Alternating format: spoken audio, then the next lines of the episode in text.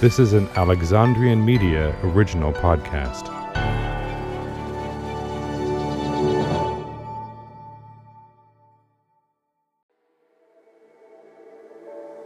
Success is an incredibly powerful thing for the human mind. Not only does it make us feel tremendous and further us in the direction we want to go, but it also gives other people a chance to see us in our best light. Success can take many forms. It doesn't always have to be a grand and public display. Sometimes success can be celebrated privately in the comfort of our own homes. It gives us confirmation that all the work we've been putting into a single task has been worth the effort. And if we stay true to this path, we will potentially continue to have many more successes ahead. On the other hand, there is luck. Some people just seem to have this innate streak of luck where others can barely catch a break. Those inherently lucky can just throw caution to the wind and are confident that they'll just catch what they want, while others may not be aware of their own luck. Today, I'm here to show you that you can be both lucky and successful.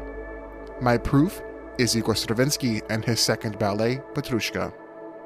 If you remember all the way back to episode two, you may remember that somehow ballet impresario Sergei Diaghilev just happened to be at a performance of Stravinsky's orchestral work Feu d'artifice, and it was because of that coincidence that Diaghilev was able to find a replacement for the composer of his ballet, The Firebird.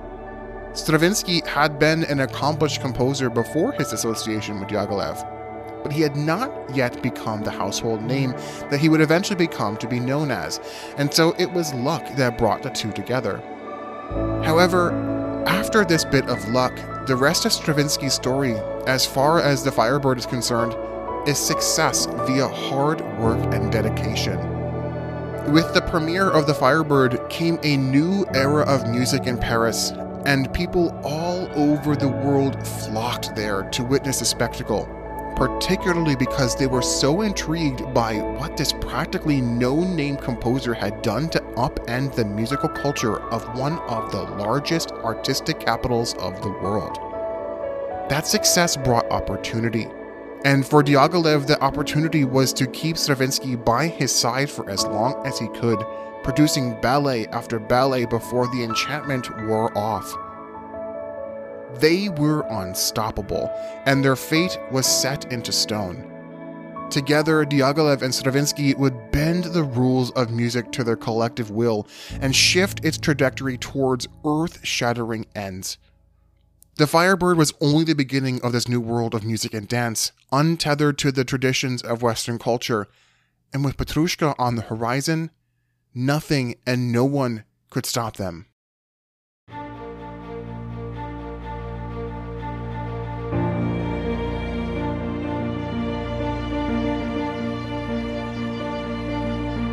This is The Composer Chronicles, a podcast that recounts the stories of composers past and present through the music they write. I'm Stephen Trygar, and this is episode number thirty-seven, A Sad Shrovetide.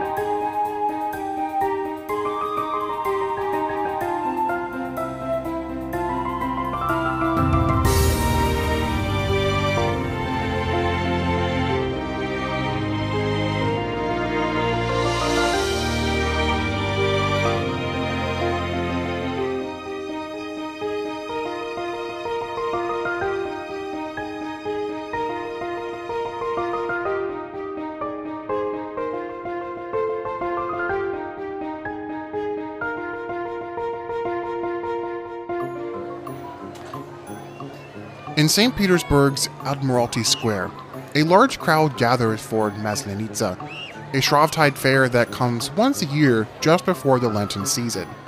It's a grand sight to behold. A Ferris wheel and a carousel spin with bright, colorful lights as children gleefully cry out in excitement as they play games. The fair's master of ceremonies stands up on a balcony, shouting out to passerbys outside the square to join in on the fun. A street organ makes its rounds through the square, stopping often to allow a dancing girl to entertain the gathering crowd. On the other side of the square, another dancing girl can be seen carrying a music box. She opens it and begins to dance with it, competing for the crowd's attention with the other dancing girl and street organ. In the center of the square, a puppet theater is set up, and a show is about to begin. The children jump up and down, pulling their parents towards the theater as the two drummers summon the crowd toward them.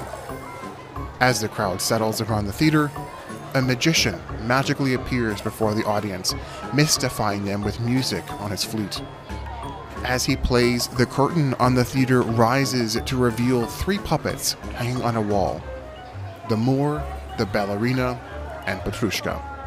The magician passes by them, continuing to play his flute, and as he passes by each, he touches them with the flute, and they seem to waken. With a wave of the magician's hands, the puppets' feet begin to dance a vigorous Russian dance. But as the dance commences, the puppets leap from the wall and dance amongst the crowd. The Moor dances with bravado as the ballerina perpetually dances on point, but the crowd's attention is drawn to Petrushka, whose dancing is so awkward that one can't help but stare. The performance becomes even stranger as Petrushka begins to pine after the ballerina, but she rejects him as she only has eyes for the Moor. The magician, furious that his puppets couldn't just go one dance without acting up, stops the dancing immediately and drops the curtain on them as quickly as he can. Exiled to his room inside the puppet theater, Petrushka flops around his room helplessly as he cries out in self-pity for his love of the ballerina and in hatred of the magician. He stares up at an ominous picture of the magician in his room and curses him for making him this way. The ballerina sneaks into Petrushka's room, but as soon as he realizes that she is there, he makes such a commotion that she flees in terror. Meanwhile, the Moor is quietly waiting in his room, reclining on a divan and playing with a coconut. Unprovoked, he throws the coconut to the ground and tries to cut it open with his scimitar. But when he fails to slice it open, he jumps to the conclusion that the coconut must be a god and proceeds to pray to it. As he is on his knees praying, the magician places the ballerina in his room. She is incredibly attracted to him, and to show her affection, she plays a romantic tune on a toy trumpet for him. As the two show their affection towards one another, Petrushka breaks free from his room and stops them in their tracks. Petrushka attacks the Moor, but quickly realizes that he is no match for him, as the Moor is much bigger and also carries a weapon. Petrushka cowers in fear as the Moor beats him, and the ballerina faints in horror. With the Moor distracted by the ballerina, Petrushka flees for his life, but the Moor quickly chases him out of the theater and into the crowd. The merrymaking is at its peak by this point. It is in the evening, and all the beautiful lights twinkle as the sun is beginning to set. A peasant brings his dancing bear through the crowd, and it is followed by groups of gypsies and masqueraders. Just as the crowd is prepared for the main events of the fair, Petrushka rushes through the crowd with the Moor quickly at his heels. Petrushka runs as fast as he can, but the Moor is faster, and eventually catches up and slays him in the middle of the crowd. The horrified crowd disperses as police question the magician, but the magician tries to calm the crowd and reassure the police that nothing truly happened by lifting Petrushka's dead body over his head and shaking it to remind them all that Petrushka is only a puppet. Night has fallen, and the crowd has left the fair for the evening. The square is quiet, and the magician tiptoes out of the fair, carrying Petrushka's limp body over his shoulders. Out of the corner of his eye, Something catches the magician's attention, and his eyes are drawn up to the roof of the theater, where the ghost of Petrushka screams out at him in angry defiance. Petrushka uses his ghostly powers to make his carcass made of wood and straw to thumb his nose at the magician. Terrified, the magician runs from the fair, glancing over his shoulder one last time.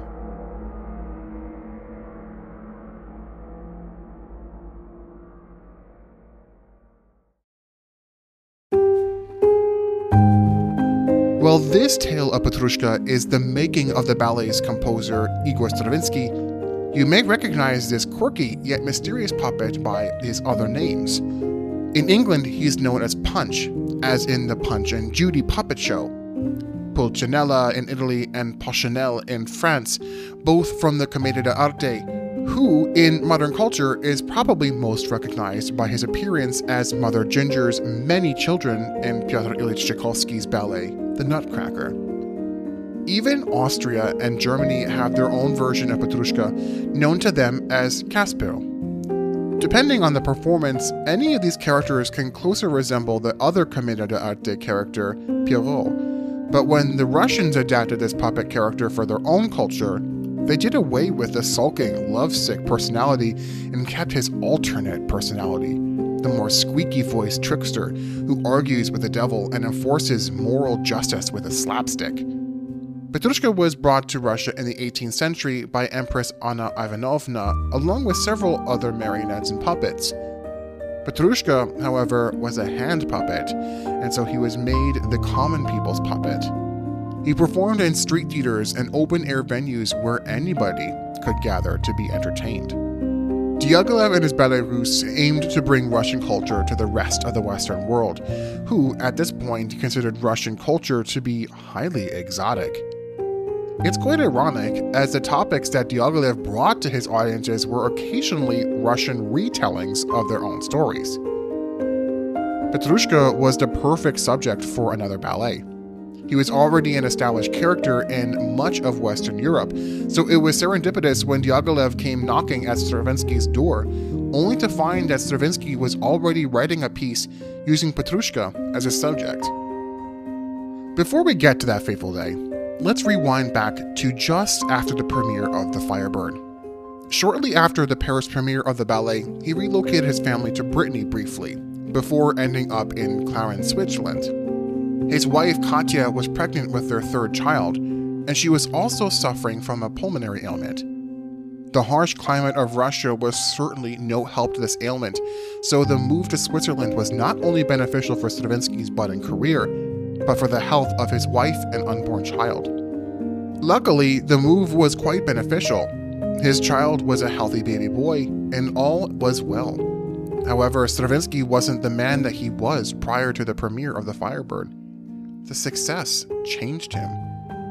All the years of following musical rules and shackled by societal norms were finally over. The Firebird confirmed that he could be successful with his unique imagination, and this thought, frankly, tired him out. So amidst all the moving and the fame, Stravinsky decided to take a step back for a moment and let things cool down in the ballet world.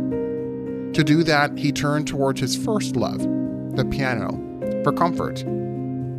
During this hectic time, Stravinsky took up writing a concert work with a fairly general scenario. In this Konzertstück, as he called it, a puppet springs to life and diabolically commands the orchestra to play music for him to dance to. The work was going quite well, the scenario was set, and the music had begun.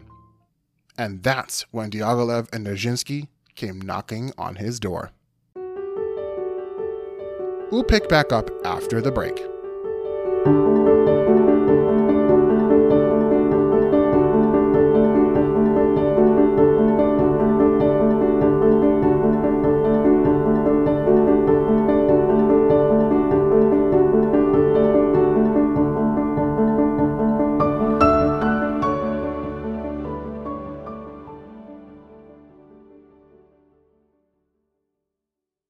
Hi, my name is Kaylin, and I'm the host of a new podcast called Tea Time Thoughts. Do you ever wish you could learn more about history, books, music, art, and culture, but you just don't know where to start? I totally feel your pain. Learning about all these things can be so overwhelming. Well, I want to change all of that for you. In my podcast, Tea Time Thoughts, I'll show you just how fun it all can be. In the time it takes to have a cup of tea, I'm going to teach you everything from the French Revolution to the Black Plague, Mozart to Broadway musicals, Da Vinci to Robert Frost, ancient Egypt to Queen Elizabeth the Second, and more. You can stream Tea Time Thoughts wherever you listen to your favorite podcasts. So what are you waiting for? Put the kettle on and listen to Tea Time Thoughts today.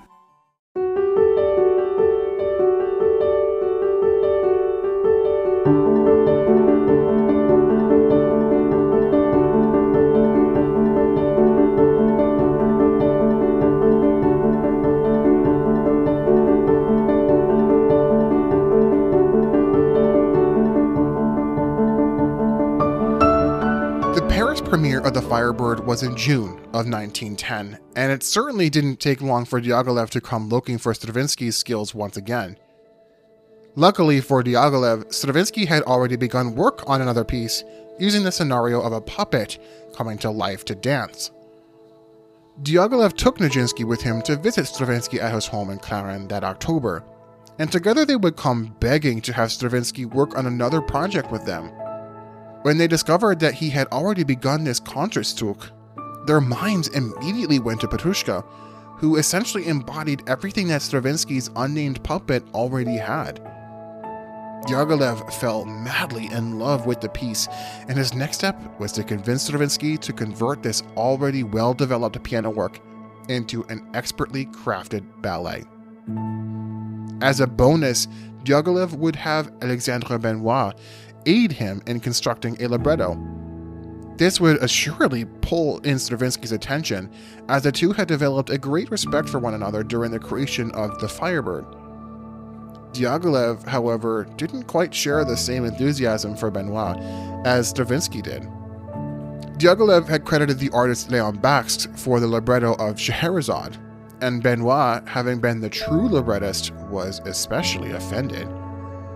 So, for the sake of another hit with the Ballets Russes, Diaghilev would have to put aside his hesitations for the greater good. Luckily for Stravinsky, Benois was quite eager to work with him on Petrushka. Benois had the benefit of Stravinsky completing a significant portion of the music, specifically in the second tableau, and Stravinsky's puppet was already close in personality to Petrushka. So, where does Benois come in? He provided a great amount of the ethnographic details of the Shrovetide Fair and the tradition of the Russian puppet theater. These were traditions that were uniquely Russian, something that Stravinsky had not yet incorporated into his original work. The two worked brilliantly together, well enough for the piece to be considered the epitome of complete integration of libretto, music, choreography, and scenic design. The integration of the Shrovetide Fair was a great point of excitement for all. The fair was an integral part of many of the Ballets Russes' staff, and many of them had a great deal to say about it. Choreographer Bronislava Nijinska, the sister of Vaslav Nijinsky, recounted her memories as a child with Vaslav and their fondness for the puppet shows in particular. Based on Bronislava's recollections, Vaslav's part in the role of Petrushka makes complete sense. As kids, the two would often stage their own performances of the puppet show using their parlor sofa as a stage. As a part of the show, Jan Nijinsky and his brother Stasik would let the bodies of the puppets hang over the top of the sofa, letting the arms dangle and swing. So it would be no surprise that such a characterization would make it into Nijinsky's depiction of Stravinsky's puppet. From Diaghilev's and Nijinsky's visit in October nineteen ten to March of nineteen eleven, Stravinsky and Benois worked together with a give-and-take approach, neither wanting to step on each other's toes. Their relationship became the butt of their own jokes, laughing at the fact that neither wanted to overshadow the other. For now. There was one thing that Benois was adamant about. The story of Petrushka must be instigated by a magician, or as it is often labeled, the charlatan. The magician must wake up the puppets, and the magician is to try and calm the crowd at the end that Petrushka's death was just a show. For a while, that's how the story was to go. But Stravinsky wanted to take the story one step further. Petrushka is to die, and his ghost is to come back from the beyond to haunt the man who tormented him for far too long. Up to this point, the only thing that seems to be sad about Petrushka is the libretto. Stravinsky and Benois were getting along brilliantly, and Diaghilev was getting everything he wanted. However, it's at this point, when Stravinsky was wrapping up writing the score, that things began to take a turn for the worse. Diaghilev had previously scheduled several performances for the Ballets Russes in Italy. As a result, the company was forced to rehearse Petrushka in the dirty, cramped, and hot basement of the restaurant of the Teatro Costanzi. Fokine, the ballet's choreographer, begrudgingly staged the dances, while Stravinsky played the piano without a moment's rest. Fokine constantly mumbled under his breath that the music was an undanceable mess. The Paris season was just around the corner, and the score was still unfinished. Tempers grew short amongst the creative staff and production team. Benois complained that the theater's staff was incompetent. The corps de ballet was filled with amateur dancers to meet the demands of the casting, and the stage was falling apart before their very eyes, threatening a great deal of physical injuries if they were to continue. To make matters even worse, anti-Russian demonstrators threatened to sabotage the performance. Nijinska remembered that just before going out for a performance, she found handfuls of tacks and nails strewn across the floor, just waiting for an unknown dancer to step on them and stop them from dancing. The nineteen eleven Paris season was not starting off great, obviously, and rehearsals of Petrushka were still no better. Stravinsky continued to play the rehearsals with no change in his demeanor, while Fokine nearly pulled out his hair in hysterical fits of crying. The rehearsals with Pierre Monteux and the orchestra were no better. The score's quirky rhythms and textural complexities baffled the musicians. Monteux was forced to split the orchestra in half so that he could teach them the music one section at a time. Stravinsky and Fokine were endlessly at odds about the tempi of the ballet, with Stravinsky arguing that he knew what was best for his ballet, while Fokine claimed the dancers could not keep up with the complex rhythms. Everything was spinning out of control. Nothing was going well, but Diaghilev was not backing out now. The ballet finally had its premiere on June thirteenth, nineteen eleven, at the Théâtre du Châtelet.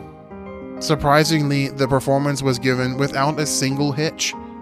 No demonstrations, no fumbling, and the orchestra played superbly. With The Firebird, Stravinsky introduced the characters with a hushed sound and an ambiguous atmosphere, tugging at good and evil.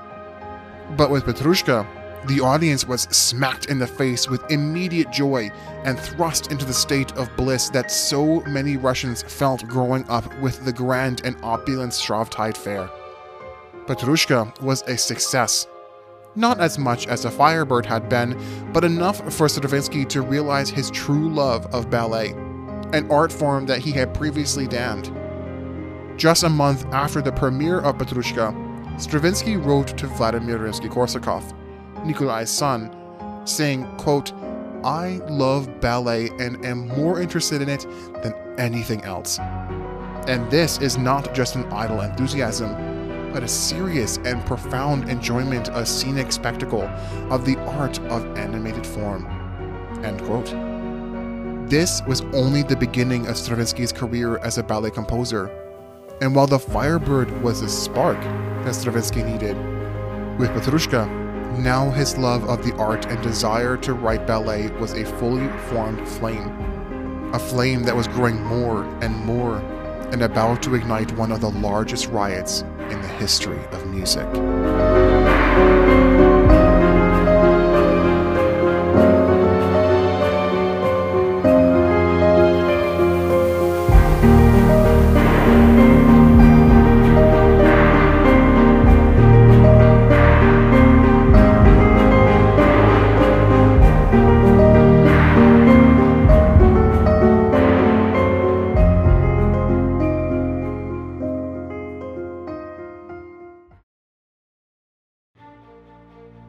This episode was written and researched by me, Stephen Trygar, with theme music written by Daryl Banner.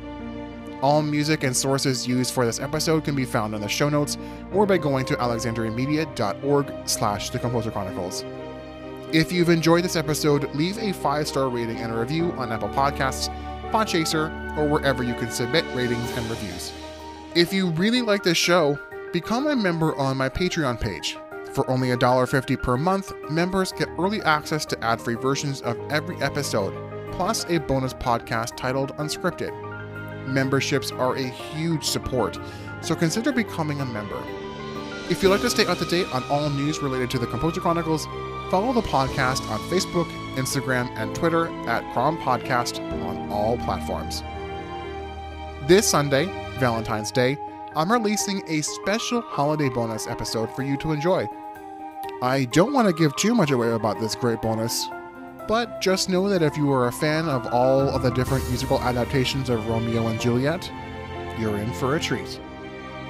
Thank you for listening, and I'll see you next time.